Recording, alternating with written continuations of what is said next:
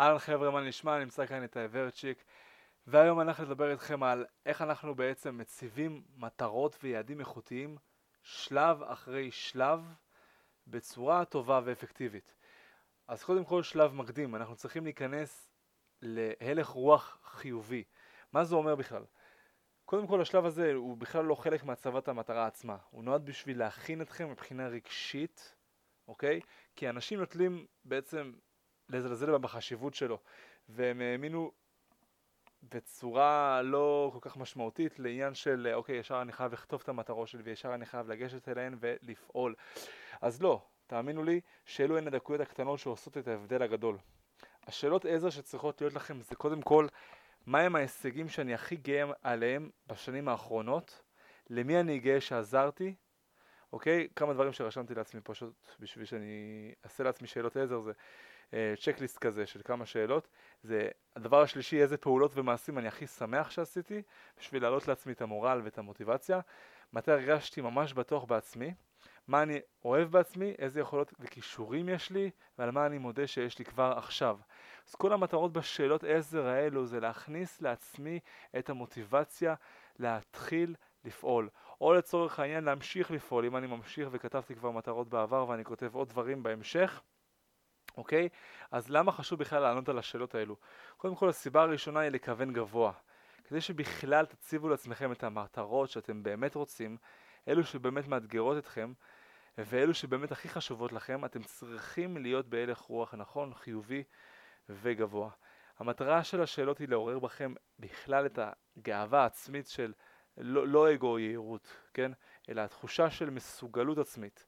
מין אה, כוח כזה שגובר בכם, שאתם מרגישים ביטחון והערכה עצמית ואומרים לעצמכם, קודם כל אני מסוגל, אני ראוי, יש לי את זה והכל אפשרי. עבור כל מי שמאמין בעצמו ויש לו ערך עצמי גבוה, באמת שהכל אפשרי. זה משהו מדהים כזה שהיקום נותן לנו, זה כוח עצמי מטורף. אז סיבה שנייה שיש לחשיבות לשאלות העזר האלו, זה בעצם שיפור ביצועים. ההלך רוח החיובי הזה הוא מאפשר לנו להימנע מדחיינות ולהיות באמת בביצועי שיא. אוקיי? דבר שלישי שאני חושב שהוא נכון להגיד פה זה הכרת תודה, הכרת הטוב, שהשאלות מעוררות מין רגש חיובי והכרת תודה למה שיש כבר עכשיו קיים, שלא משנה מה תשיגו עוד, לא יעשה אתכם מאושרים יותר, אתם כבר מאושרים.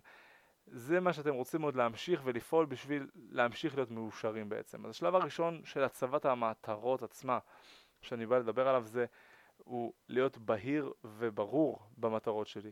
על המטרה עצמה להיות מנוסחת קודם כל בלשון חיובי וגם ספציפי מעבר לזה עם איזושהי מדידות שאפשר למדוד אותה והיא תחומה בזמן דדליין שצריך לקבוע.